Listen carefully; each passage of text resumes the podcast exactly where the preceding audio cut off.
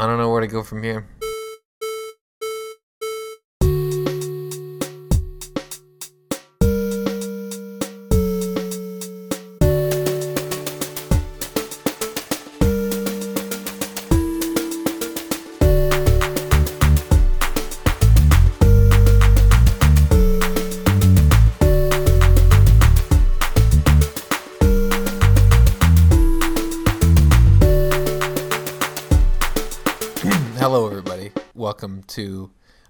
Exciting episode, another gripping episode of the Music Video Land podcast put on by your friends at filmedinsert.com, aka the music video database. Uh, my name is Adam Fairholm, and I'm coming at you from one of the hottest places in the country this week, Raleigh, North Carolina, and Doug Klinger coming at you from one of the oldest places in the country this week, Boynton Beach, Florida. It varies from week to week, I hear.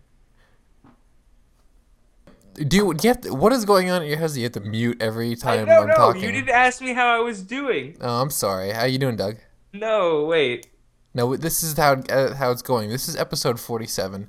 We're getting close to our um, 50th episode anniversary, which is very exciting. It's taken us a long time, and we're gonna have a big party for that. But this is on our way, and we're celebrating by having some awesome guests on the podcast. And this week is no different. We were talking to director and editor Hank Friedman, who, if you're listening to last week's podcast, I picked his video for uh, LA Font song Sharks as my pick of the week. I love that video. Um, check him out on the site. His videos are really, really fun and interesting.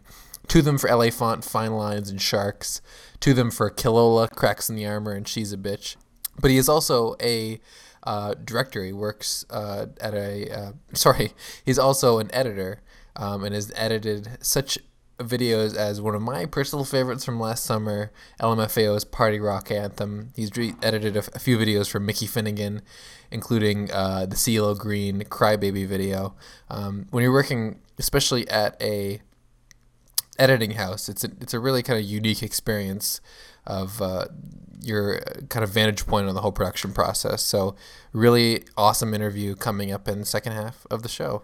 It will be coming up in the second half of the show. You're right about that. Um, I feel like I feel like I held the sneeze in because I wasn't able to tell people that I was doing super good. So, I'm sorry and that. and then I had to wait for you to talk, say all that great stuff about Hank, and people were just wondering how I was doing. I just they don't think they know, and I feel sad about that. But anyway, whatever. Let's keep on rolling. Me being sad, you being cool. So it's important. that's life.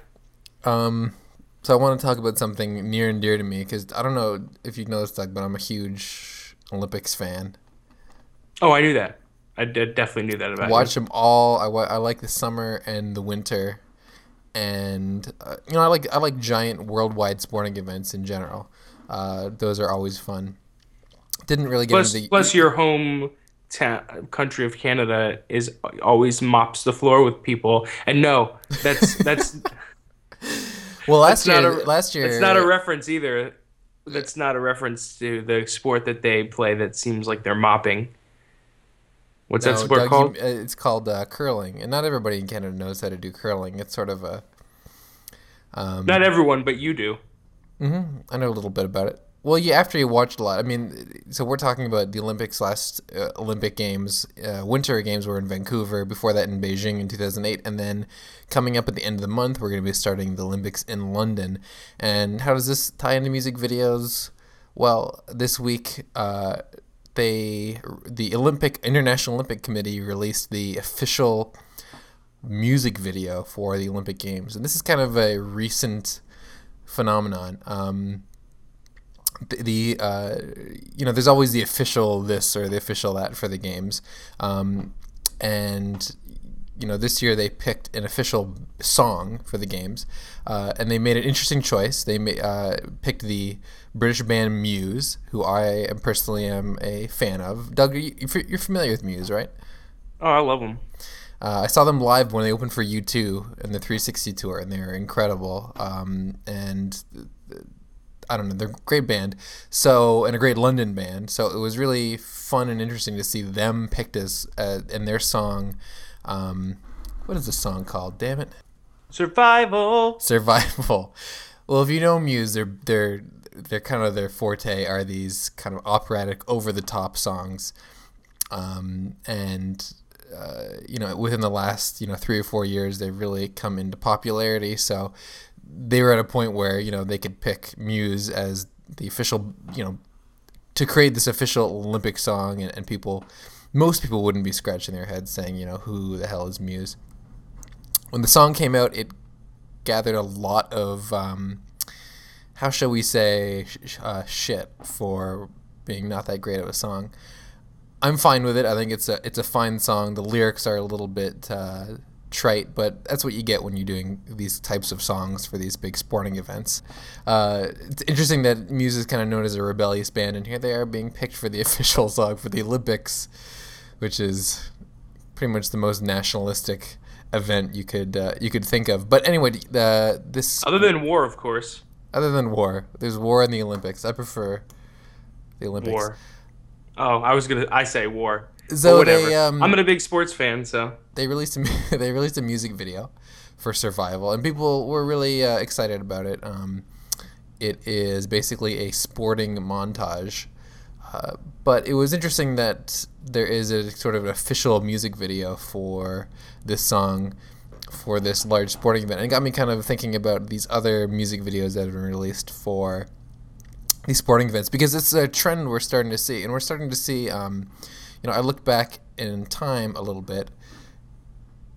Literally, I didn't do any research. I just went back in time, and I uh, back to 2010 for the Winter Olympics. Uh, Vancouver also chose a song and a singer who kind of represented and was the official song for the Olympic Games. Do you remember who this was? uh, nope. This was a young woman by the name of Nikki Yanofsky, and the Mm. song was "I Believe." Now, this was a massive hit in Canada. It was a number one on the Can- Canadian Hot 100. Um, didn't really do a lot anywhere else.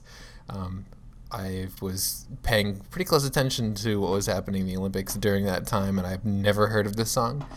And the music video was pretty much what you'd expect of that. It was a um, kind of a feel good montage of different, you know, Olympic and Canadian themed Olympic moments. Are any of these videos ever not? Um, not just the Olympics themselves, but like what about the ones for the World Cup or um, some of these other sporting events? Aren't they always just, um, you know, either either exclusively sports montages or sports montages and performance?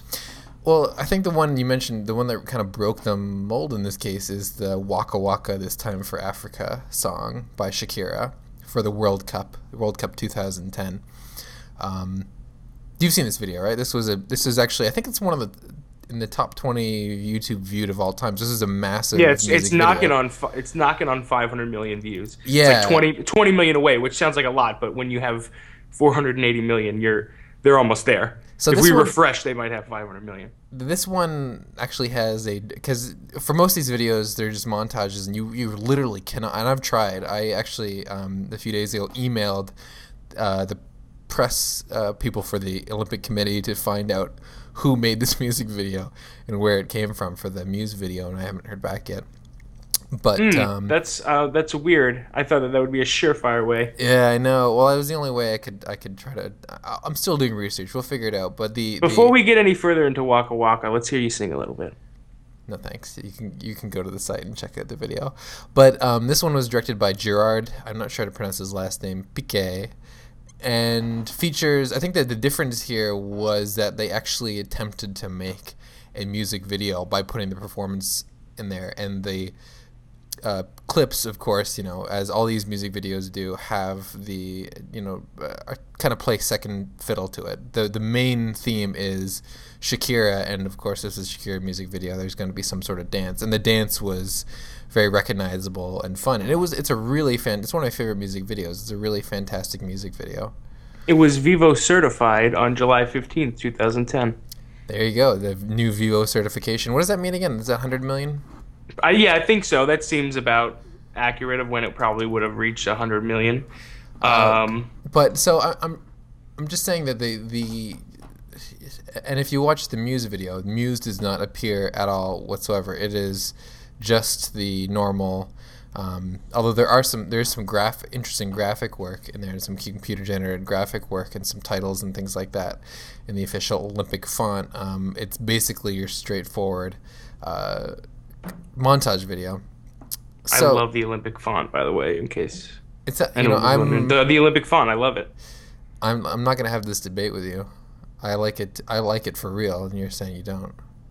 No, I'm saying that I love it. Okay, but I think that it's important to look at the success of the World Cup versus the um, pretty much the lack of attention that all these other videos have gotten.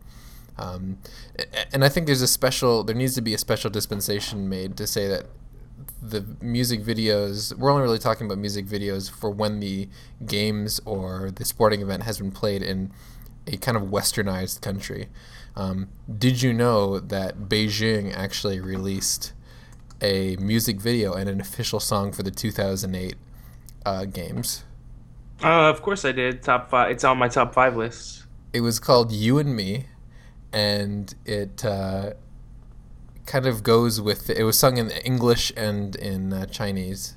Man i can't there's a few different chinese languages so i'm not really sure which one it is.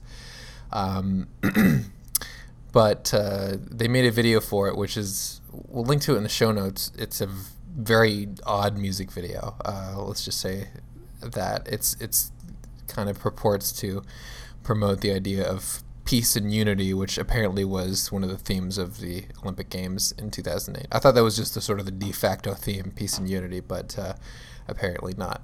So there's been a real kind of a hit and miss going on with these types of music videos, but I think the the people behind them, and I think one of the problems is is that you're not really handing over the keys to a young director, somebody who's like really hot in the music video industry right now. And the international international Olympic Committee has the name word committee in it for a reason. It's it. These are music videos where somebody's looking over your shoulder, um, and they're very kind of mm, um, marketed and, and managed in that way. So I guess we shouldn't expect that much, but it's it's a little disappointing to see a lack of creativity there. I think we would have found a lot more creativity. We would have done the topic that I wanted to, which was gymnastics and music videos, because those videos are proven 100% always to be um, fun and exciting and great music videos. So I'm, I'm getting mixed up with ballerinas list. and music. They were videos, ready to though. go. But, you know, the boring Olympic ones were cool. We were cool with that topic. Well, these are really high profile music videos, and I think that London should be uh, definitely commended for choosing Muse. It wasn't sort of Susan Boyle, uh, you know. Well, they definitely didn't, yeah, take the Beijing route, but uh, at this at the same time, um, you know, s- sports clips in a video form is a bit of a phone in, maybe even a text in, at this point. It could be a possible text in, and they also have Nastia Liukin in there, which notably is not going to be at the games. I guess they it was too late to take her out or something like that. She's not even going to be in the Olympic Games. I think it's weird that you're saying that the Chemical Brothers Electrobank video by Spike Jonze isn't a prolific video. What do you mean? I mean, you said that exact sentence. I mean, essentially by saying that the Olympic videos are high profile, but my topic, gymnastics videos, aren't. Okay, do you have Spike any other Jones- ones Spike besides Jones that begs to one? differ. That's all I'm saying. Can you do you have any other ones besides that one? I'm not talking about ballerinas. I'm talking about gymnastics. No, gymnastics. All right. Well, how about this? Gym Class Heroes, The Fighter, starring um, John or Z- Zico, who is a current Olympian. How about that one? Did we all forget about that one? I did. Or how about um, the uh, Man on Fire video by How are you finding these? what's it called? Man on Fire music video by uh, Edward Sharpe. Uh, Edward Sharpe. That has gymnastics in it. Yeah. Maybe. That see, it doesn't count. I'm talking about real gymnastics. Well, with the I had two all really that. good It has to have the chalk. You can't just see now. It's a down a slippery slope because next you'll be saying, "Oh, the uh, Kanye West uh, um, video with the ballerinas and things like that." But no, it's it's it's different. Uh, I don't understand how how ballerinas how you're drawing that conclusion. In in in cheerleading and gymnastics, they're literally doing some of the same same moves. It's not the same thing. I'm talking about the whole Right, the go- thing, go- the whole like the at The pommel horse or whatever by- they do. Go check out the fighter by Gym Class Heroes, and go check out uh, the Chemical Brothers, Electrobank, and just you know up your knowledge. Well, okay, I I agree that I will- those links will be in the show notes, and we should continue on because by the end, Yeah, we got to push through now. It's- the I mean, uh, by the in the, by the end of the next month, especially any listeners who are in London, you guys will all be sick of this Muse song. It's a catch. Uh, it's, I don't know. It's a half catchy tune. People have been lambasting it though, which is not uh, too fair. You know the you know the moment that uh, I lost Muse kind of as a rebellious, un, you know, band. They're on some award show and they were playing Uprising, very rebellious song, and they were on I don't know hydraulic platforms with lights. The three of them playing this song at a you know kind of an award show with a bunch of people just kind of sitting there in their seats staring at them in suits. Just um, kind of ruined it for me. I don't know. Um, there's a Tumblr in Edward Sharpe and the Magnetic Zeros, Man on Fire.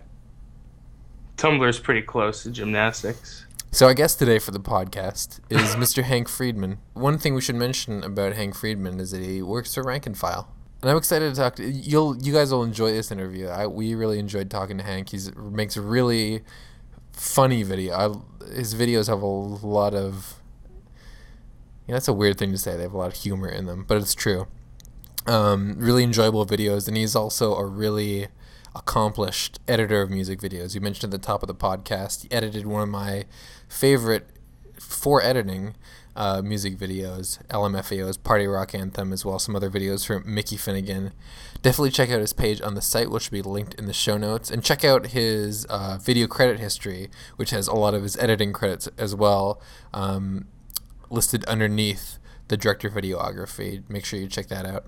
Um, and then sit back, relax, uh, grab a cool beverage, and enjoy our interview with Mr. Hank Friedman.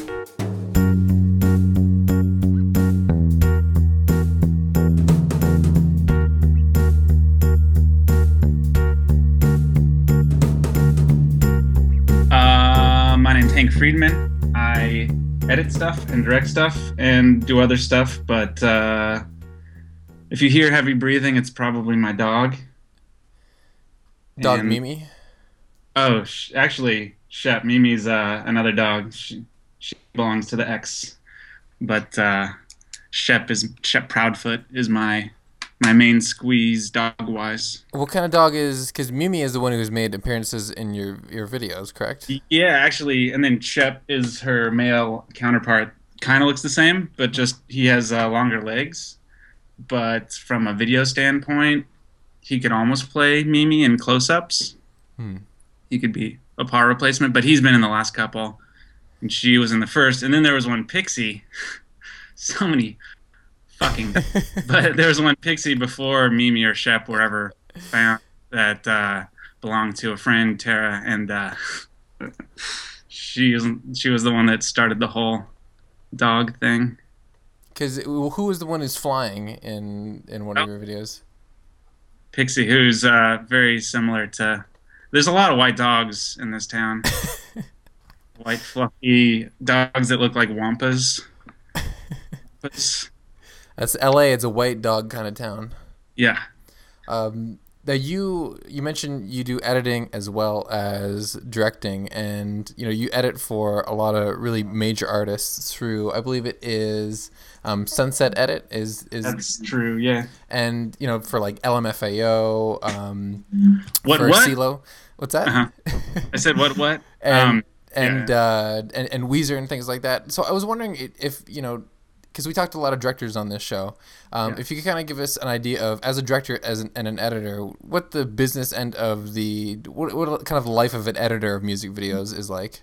it's a lot easier than a, a director because as a director you're constantly writing pitches and while you might you know get a bigger share of the profits from one video. They don't come as often, and you have to hustle a lot more and be a lot uh, more personable. But as an editor, you could get used to sitting alone in a dark room, developing a hunchback, and you just get paid and you don't get all the blame if something doesn't work out. And it, in that way, it's a lot better on the um, on the soul, and uh, causes a lot less heart attacks when you know when you finish a job. It's it's less like having a baby and more like something else. And you and you mentioned that you get a a, um, a bigger piece of the of the of the money with as a director. Um, are are the is the compensation in both cases kind of based on the budget of the video, or is there kind of like a industry standard that you expect as an editor of a video? Um, there's sort of an industry standard, um, and then there's also everybody has their own scales, and my scale is I probably shouldn't say this publicly, but it's like if it's an incredible video and I know it's going to go to like the top of my reel, I'll take a huge pay cut just to do it. If it's like something that I would enjoy watching, et cetera, et cetera. But if it's uh, just like a sort of a, I guess, run of the mill video, which probably means more people are going to see it because it's for a more popular band or something, then I'll just I'll have my price, and it'll, you know, I could just say no if I don't want to do it. And what does it like a video like that? I mean, the LFAM LMFAO video for Party Rock Anthem, you know, last summer was just you know massive video. It really doesn't get that much bigger for um, a summer music video. Where does that fit in in your spectrum of of more pop or more something that goes to the top of your reel? Uh, com- it's complicated because it's actually funny, but it is completely pop. It's very close to the stuff that I grew up disliking, except that it's a comedy. So I like love doing it and um you know it was a big video but it wasn't they were it wasn't as big of um video like according to the label and stuff as like the follow-ups because that was like the big explosion video. Mm-hmm. so it was important but not like they weren't already the number one guys. That was like the big super breakout video that made them a top tier act so while you were editing it, you guys didn't know, you know, it wasn't doesn't have this predetermined path of it going so big. Right. We had a good feeling about it and we loved it, but we had no idea. I don't think.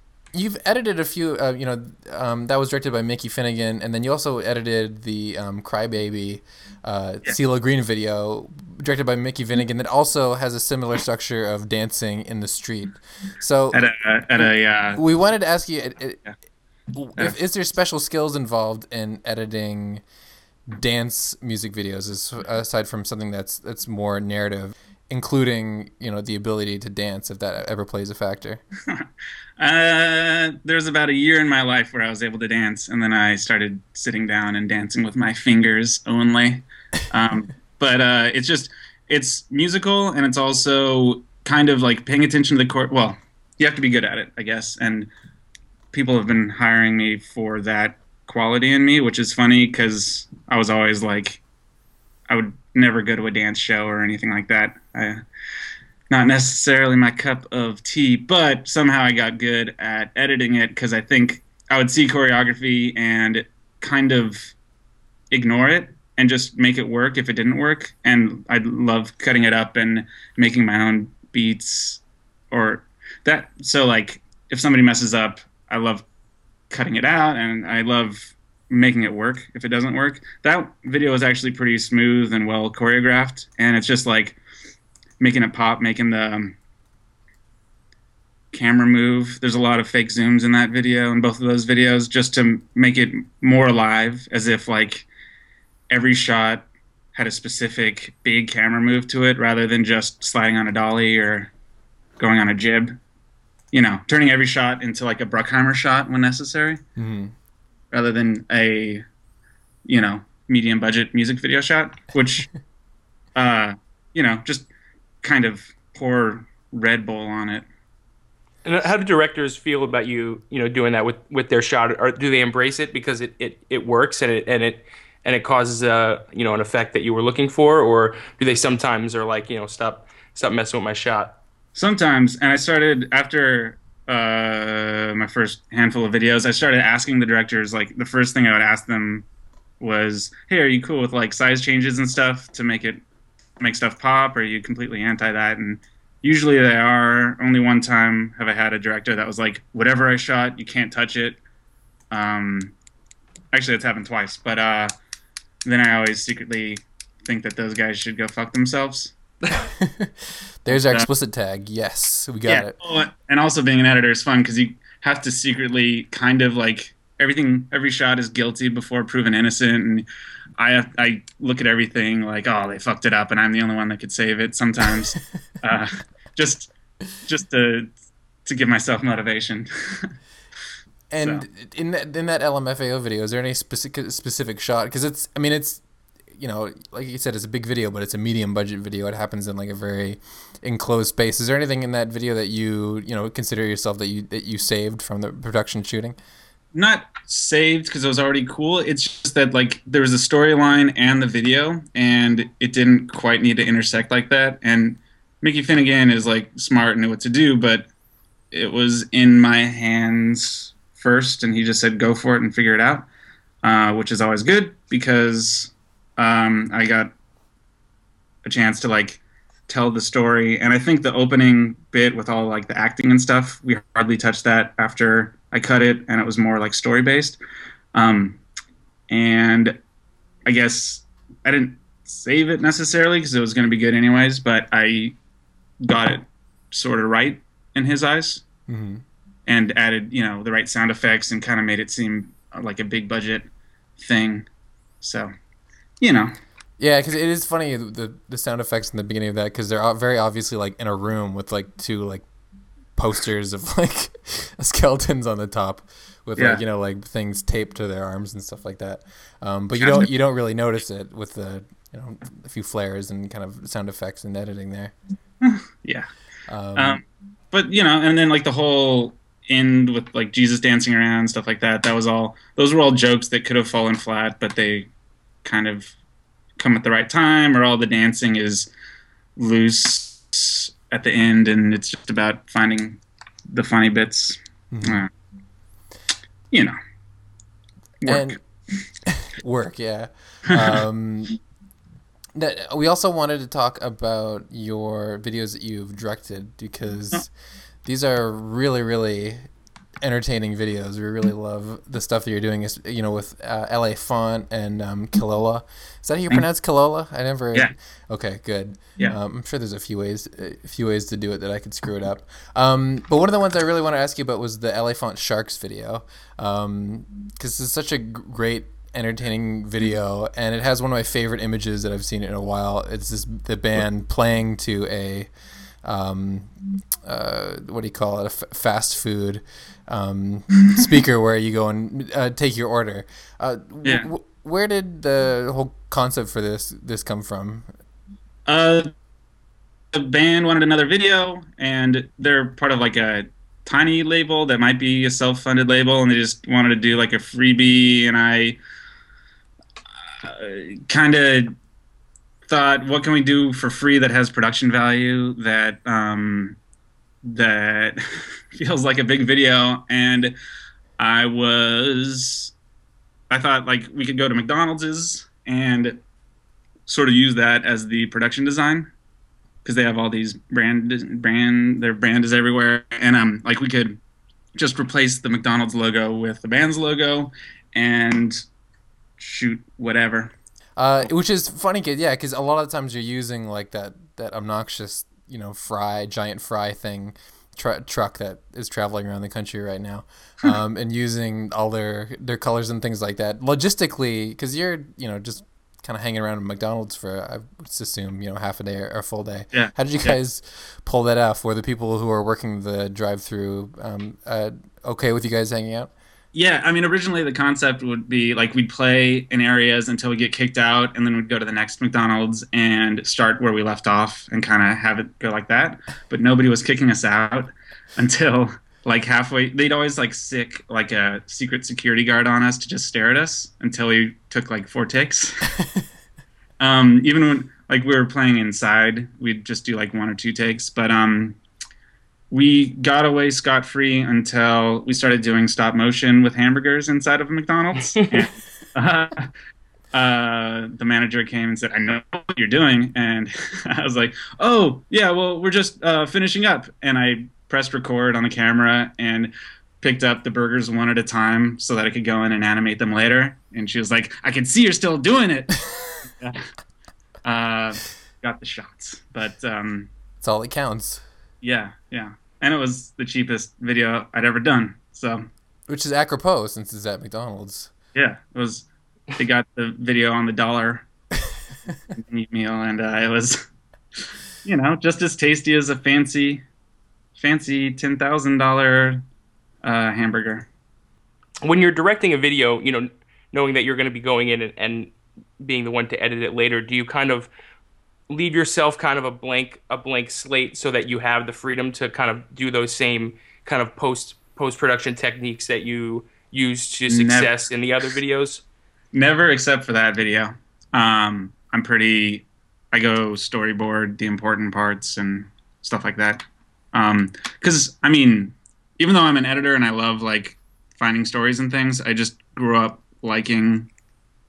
I don't know Hitchcock or Kubrick or whoever, and it all seems so deliberate. And I'm a bigger fan of watching deliberate things than um, accidental mishmash stuff it's kind of two different uh, mindsets when I'm editing somebody else's stuff or directing. Like it's it's fun that um, directors often see what the whole thing should be, but when they're editing their own stuff, they're not too good at like seeing the forest for the trees. Is that the whatever? Seeing the little details and making those flow right.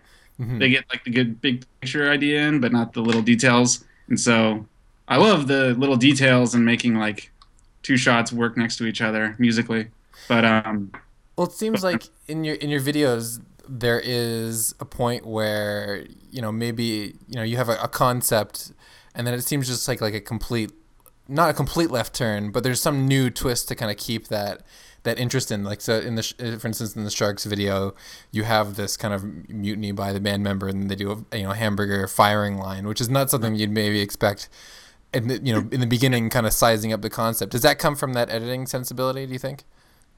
Uh, just comedy sketches and stuff, and and also with their videos. I mean, I've only done two, but if we do more, I will always kill the. Um, we have to find a way to kill the drummer. So Well, he is significantly smaller than anybody else. yeah, Uh, um, but he's got more muscles than all of them combined. they're very Because- good at. Um, they're probably the best pro like walkers toward the camera that I've seen, and and pantomimers. They're like you have you have a good client in, in them because they they really know what they're doing in that department. They needed some coaching. I mean, they're good. They're good at playing. When they when they were pantomiming in their other video, uh, they needed constant reminder reminders to keep uh, moving. So yeah, Now Yeah. you are, you know, one of the mediums, I guess you could call it. You you work in for the videos you directed have been this. I don't know whether to call it stop motion or in some cases puppetry. Um, but the first video you did, I believe it's the first one for Le, uh, uh, care for some whiskey, um, was in was in that style, and it's really well done puppetry. From you know, you also did the one cracks cracks in the armor by Kilola. Um, I was wondering where that um, that comes from because it, it definitely has you know elements of like Fraggle Rock and like Meet the Feebles and those kind of things from from the '80s. Is that your inspiration for that? for sure. I mean, with the one of the the Colella one with puppet, that was inspired by Meet the Feebles, which you know I like Peter Jackson a lot, and I like that movie, but it was always like a little like ugly and dark hmm for me. Like it just wasn't as well thought through as any of his other things. So um, I thought I could do better. Just kidding. uh, but uh, I just knew that I could do it. And I know um, Greg Jardin was talking about how like his uh, Jelly Bean video took like two years or however long to make. Something like that, yeah, two years ish. Um, because that uh, one with puppets was like a year, but I was a full time assistant editor at the time, and um, uh, I could just relate to him. So it was exciting. A year, wow. That's That because all the all those puppets are those custom made for the video, the fish puppets. Yeah. Oh, oh, and then the fish one for the Clola one, those are custom made by uh, Ethan Feldbau, who's a talented production designer and also director and stuff. And uh, he did those. But for the Lerone video, I did it all myself while watching movies. The sorry, the what video? Oh, the Lerone, uh, the Care for Some Whiskey Oh, video. Care for like, some whiskey. Okay. that was like my first music video. And so that and that was all just just you. Yeah. Oh wow. I mean, uh, that was uh, that Larkin Seiple guy, the great DP. He uh, he shot that, um, but that was like four years ago.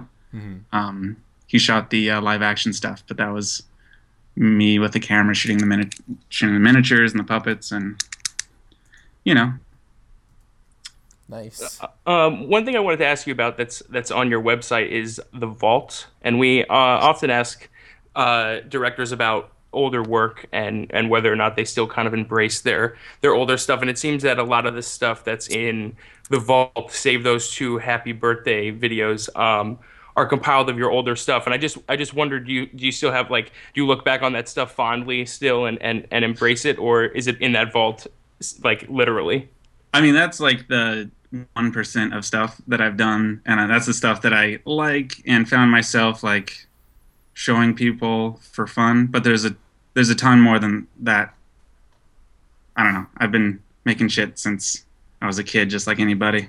So, uh, but I'm I'm proud of it, and I want to show people, but I don't want them like it can't go on my reel per se. So, because it's you know shot on a handy cam or whatever. They people frown upon handycam footage in your reel. Oh, they fucking hate it. Um, and in terms of, you know, you've you've done, you know, obviously have had a lot of success in editing and success in directing. Thank I you. mean, in in terms of the path that you would would go down, is there one you would choose over the other in terms of working in you know into the future? well, I think uh, like editing has gotten me um, farther or further, depending on if you know grammar or not. Forget which one to use, but anyways, um, like um, I don't know. I just finished an edit of like a short film that I directed, um, and that's like the real like important thing. But I get little squirts of dopamine from editing, so I'll never stop doing that. But I get like buttloads of dopamine from directing. So I think I'd rather be directing everything, but um, I also don't mind editing. It's kind of like uh, when I was in middle school, the clarinet section had a lot of competition in my orchestra, so I started playing the bass clarinet, and I started kicking ass at that, and got into like better groups and stuff. So I learned like sometimes you have to kind of downshift your gears to to get ahead. So What kind of what kind of middle school did you go to oh, like a public one. that had more than one clarinet player? I'd like to Oh, go to yeah. that middle school. Oh. What kind of middle school did you go to? one with It zero. was like the it was, it was the most abrasive like thing I've ever I've ever heard on this whole podcast. I didn't mean to. I didn't mean it to come off like that. I was just saying. Is this that a fight? it- No. it I didn't- could- you did, yeah, but it, it it's definitely sounded like you you were like so angry. every podcast we just cut out the just angry end to it, where we where we swear at each other and uh, and, and leave. Um, No, it was a pretty it was a pretty musical middle school, I should say. and in terms of you know like the the stuff you're directing narrative wise, um, one of the sh- the shorts that you have on your site, um, and I I need to bring it up because it has an odd name, is the old money boys and teaching lessons, which is Oh yeah. probably one of the funniest shorts I've seen in a long time. Are, do you see Oh, yourself doing uh, comedy in, in, in terms of narrative shorts and, and features and things like that in the future? Yeah, I mean, like in so in college, before I ever touched a music video or cared about it, I was doing a lot of comedy stuff, and I directed like, or I was in this group, Fireside Chats, that we at UCLA, and we did like, in my senior year, we did about, we did like an episode every two weeks during the school year, like a half hour episode of comedy, and I was usually the writer and director of at least like a quarter or half the stuff, depending on the week. And um, it was just the most exciting stuff. And these old money boys, uh, it's the same group, and they're all busy making sketches every two weeks now. But um, I'm too busy. But uh, it's way fun. It does look fun. Yeah. Um, Especially filming two men spooning each other in bed. Um, it was, that it was a very realistic scene. Uh, Oh, yeah.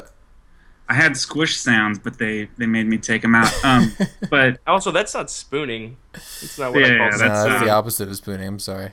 I, uh, got, I got my terms wrong. Um, having now, how long? How long have you been an, an editor officially for music videos? Uh, like the week I graduated from college, I started working at an editing house. The gardener's outside, guys. Oh, They're- nice. Oh man. oh man. Um, but uh, I think I got on a roster two and a half years ago at Sunset Edit. Uh, but before, like, I think the first thing I got paid for was in college. But uh, then I became like a runner and an assistant and worked my way up as an editor, always directing on the side and stuff like that. So. In terms of you know, editor has kind of a interesting position of you know you kind of like you said in a darkened room you kind of get things coming coming back to you. It's more like a I guess an office setting than would be like you know director or somebody on the set. You know, from Right. that perspective, over the past you know like two two and a half three years, have you Mhm. seen any kind of shifts or changes in the music video f- industry from that perspective? Um, no, it's it stayed pretty consistent, like budget wise, in the past however many years. Because i became an editor like right after the recession was not taking such a big hit Mhm. on everything, and like there was suddenly plenty of jobs, and I saw it more as like working my way up to bigger and bigger projects, and um, you know, p- getting people to vouch for me for bigger and bigger projects. But then always hearing stories from the guys that are like ten years older than me at the company talking about how they used to make like eight thousand dollars in a week or whatever, and on like a Eminem video or something. Like, uh, and that just always makes me a little a little sad. Like there's nowhere to go but down from there. But um, but personally, it's been uh pretty good, and it's also hard to tell because like um, it all depends on kind of how good your company is at pulling in jobs. Mhm. And sometimes it is just for me, but sometimes it's you know. Uh, Nazelli over at Sunset just pulling in tons of jobs and doing a great job at that. So, um, yeah, it stayed pretty consistent. And Sunset Edit is they because they do. I mean, you look at their you know the stuff they have on the homepage is some of the top videos that have been done over the past past few years. So they obviously do a good job, kind of pulling in pulling in jobs. What Yeah. is for like an editing house like that? Um, for somebody who's not familiar with the way that you know editing works and how you guys kind of pull Yeah. together in these houses, how do that how does that work and how does like a good editing house get those jobs? Um, just it, it usually takes a good executive producer to just, I guess, be on iChat or whatever with um all these commissioners all the time or directors or production companies and just constantly say, "Come on over. hmm When are we going to work together? Let's do something. I could do it for a little cheaper." Um, and then also lately they've been getting more and more commercial jobs, and I've been reaping the benefits uh, from that. And those are um, a little nicer because clients like to leave at six o'clock at night. But um, uh, but like it's it's a lot up to the people that run the place, but also it's a little bit up to me. I pull in some jobs myself there, or you know, sometimes I do stuff on the side, but I try not to because it's not as pleasant to Mhm. work from home or whatever. So much nicer to have a nice air conditioned place. And there's there's actually plenty of editors that work from home and they do fine with it. I just I like to focus on the creative part and let other people focus on chasing people down for bills and stuff. And yeah, because I mean, those suites have a nice couch for clients to sit there and bother you for hours on end. Um, yeah. And, you know, demand to see things over and over, things like that. Yeah, yeah. Nice couch, nice speakers. Um, and a mini fridge, perhaps. Oh, yeah. We don't have those in the bay, but that helps get them out of the room sometimes. And then, like, uh, you know, the receptionist or whoever coming in and getting them drinks and food. That stuff is beautiful. And it's always hard to work from home because I have to make my own damn coffee. But uh, but that's fine, you know. I guess there are things like Darfur that make it all better, just to think about. If you're in Darfur, you're editing from home, definitely. Yeah. Oh, yeah. I doubt they have a place like Sunset Edit there. And is it is it mainly is it the director who's kind of camping out in your office when you're an editor for a video? Yeah, usually. Uh, sometimes the director and the producer. Sometimes, you know, Dr. Dre or something will pop in. Yeah, is but, it ever the, is it ever the artist who kind of has a role in that editing process? Uh, recently Santigold got involved. Uh, some they sometimes they like pop in, but um, I know like whenever what's the name Mariah Carey works with other people, she sits in on that and has bottles of wine or whatever. But um, uh, more often than not, it's just the you know editor, or the director, and maybe the producer working on stuff. Unlike commercials, where often like that stuff's pulled away from the director, the director only gets first cut, and then it's the agency and the creative directors that all pop in and out dealing with it. Yeah, it's, it's something that we wondered about in terms of music videos is who gets final cut on a project, which you know you'd obviously be dealing direct with. Is that something that is like a okay? Does this have project? Does do we have final cut on this, or does the artist have final cut on this? Is that ever something that comes up? Oh yeah, it's. I mean, it usually goes from the director to the label, and the label has notes, and then the artist sees it last and has more notes, or label pretends like the artist saw it and says all these notes, and the artist finally sees it and reverts back to what the editor wanted in the first place. Or um, it's it really varies, but the director usually doesn't have final cut, but they have a say in a ton of it. And if things go wrong, is probably like a third of the time there's a director's cut that's just slightly different. Mm-hmm. Sometimes they just want a version without a close up of a cell phone.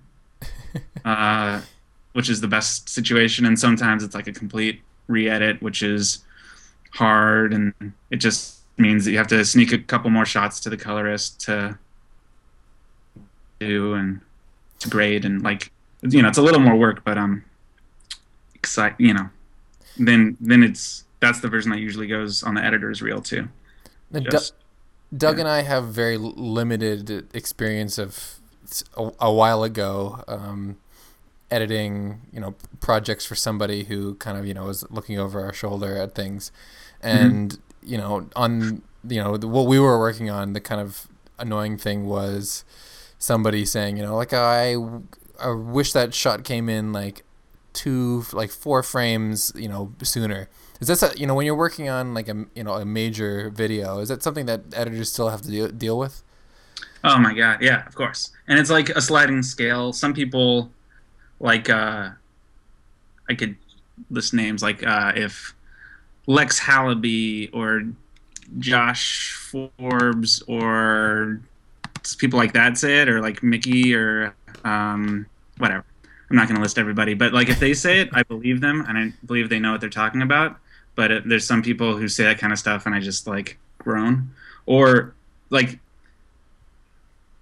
there's like a threshold of real like just going with whatever they say or um, fighting whatever they say, it, depending on like if they have a history of being right or wrong in the bay. And sometimes you just turn into an operator and do exactly what people say, just because there's you know after ten punches you give up the fight and let them control you. Um, but yeah, it's varied. Sometimes I love letting them take the controls while I go on a bathroom break because they know what they're doing. Um, sometimes they sit next to me and like try to reach for my keyboard, and I tell them to leave the room. and in, in terms of controls, I mean, what are you what are you editing on? Oh, just uh, I know. Well, I usually edit on Final Cut still. So, Okay. um, But when you, oh, go ahead. Um, but there are other tricks like in these edit bays. There's big monitors, and there's like a side monitor where they could like roll their chair up to, and like an overhead monitor. And I usually turn off the side monitor and remove the extra chair from the room so that they don't sit next to me and breathe down my neck. Instead of just sitting on the couch watching the big monitor and working on their iPad or whatever. So that's a trick. And when and when you say take the controls, you mean like literally like you get up and they sit down for you, not like just let them tell you what to what to do, but you let them physically actually start manipulating footage around. Yeah, I make a new sequence. Sometimes I do that just to prove that like it takes them too long to figure something out, and I could do it in a second.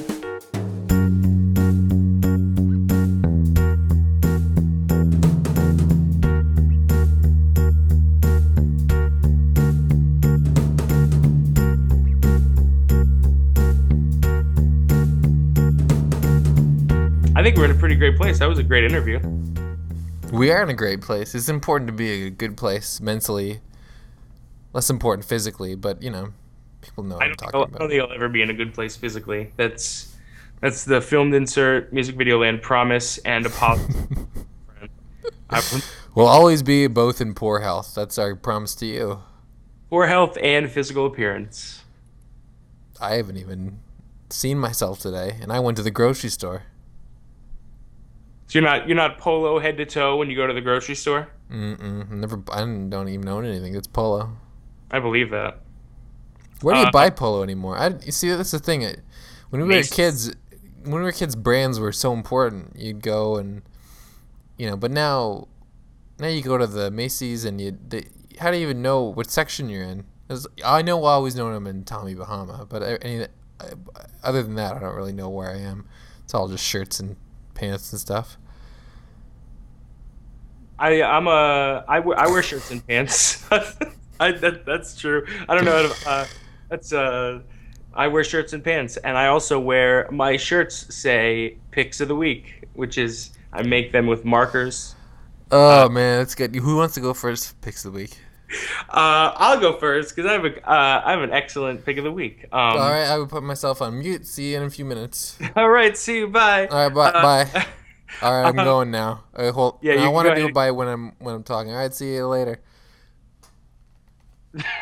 Okay, that was I I cool. It's, I get that. Uh, my pick of the week is by a band called the Chemical Brothers, and the song is called Electro Bank, um, and the director is Spike Jonze. Um, if you haven't seen this video, you you probably never seen music videos before in your life, or uh, just are not a big fan of Spike Jonze. Maybe you hate him those are the only possible reasons you could or couldn't have seen this video. I mean, if you're listening to the, this podcast, especially our host of this podcast, this is the video that you should have seen. Um, so anyway, my pick of the week, Electro Bank by the Chemical Brothers, directed by Spike Jonze. Adam, You're back already? Jesus, that was short. Yeah, it was a quick pick of the week. It was, uh, I mean, because I just assumed everyone's seen this video, so why describe it? This is important. I think the number one we have I have like a laminated list of things not to, of like things not to do on a podcast about music videos. Number one, describe a music video. I think we le- uh, we both And learned that one the hard uh, way. We've now done this a hundred times on our show. Okay, here's my pick of the week. But before my pick of the week, I want to give you a little bit of context, and that is this article I came across today. Amazing article, and I want to read you just an excerpt from this. Um, French Montana is backed by Rick Ross, Drake, and Lil Wayne for his first single "Pop That," which video has just been out. It shows the four ha- rappers hanging out by the pool, surrounded by a lot of ladies clad in skimpy bikinis.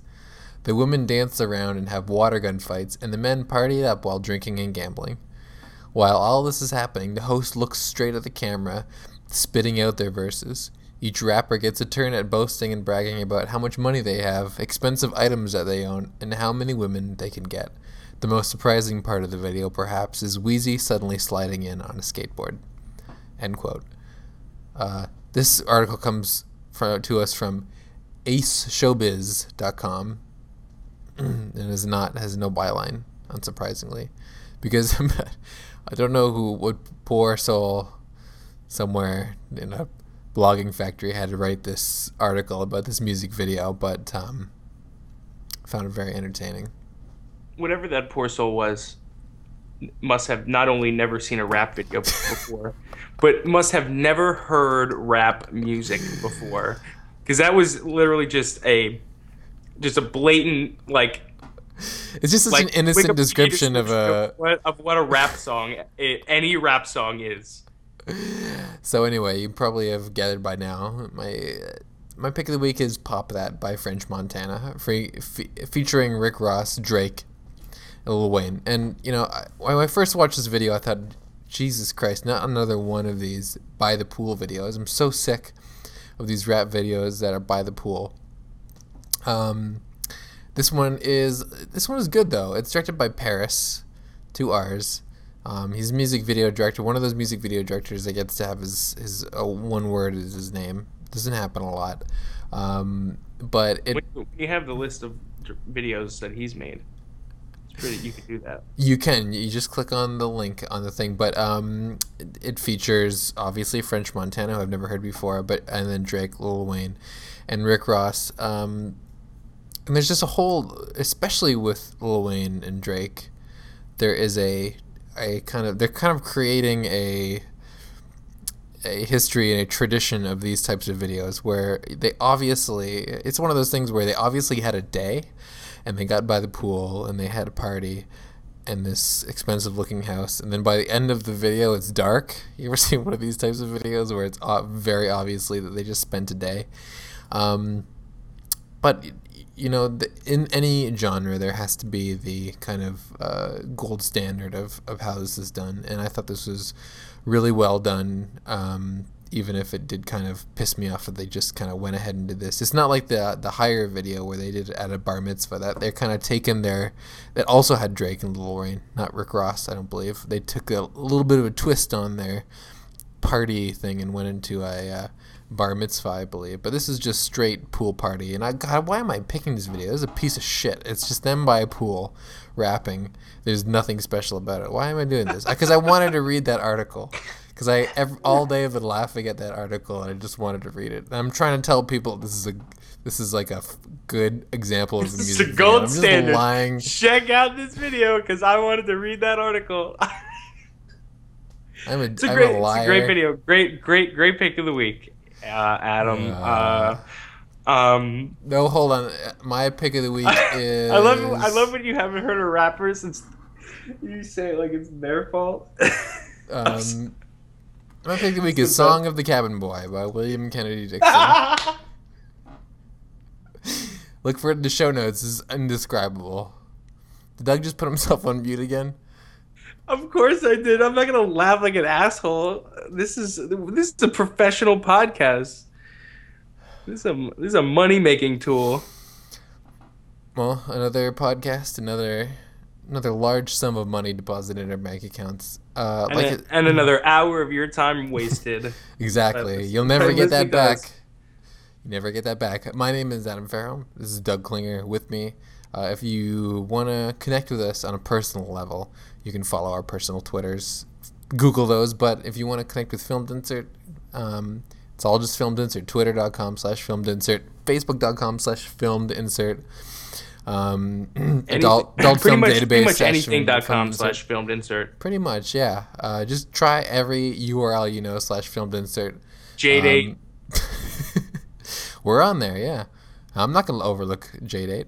So no, that's a great uh, audience. And if you're listening to this, definitely go and uh, I don't care if it's a bad review. You can be honest. Go and rate us and, and write a review on iTunes because we're at that we're at that point where we've we've we've done close to 50 podcasts. We've had all sorts of really great, legit directors and stuff like that on our podcast. And then you go search for it on iTunes, and it's like obviously Doug and his girlfriend and his bud have written, um, and it's like Doug Klinger. But they're I glowing. love this But they're podcast. glowing reviews. They're glowing reviews. Yeah, well, Three except for glowing Doug's reviews. girlfriend. Now listen, we have five. We have five ratings. So although although we haven't gotten reviews from anyone but Steve, my girlfriend, and me, um, we have gotten a couple of five stars from some other classy people out there. So thanks, whoever you two other people are.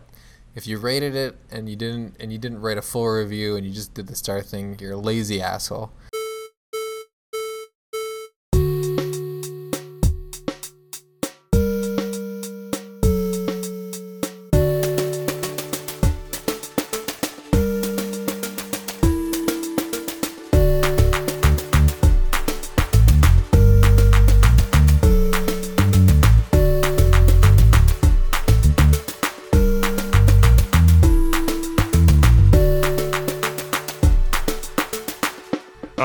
Say on the topic. I haven't even seen the video, and I haven't really even heard of that band. I don't really know who they were. I was just pretending.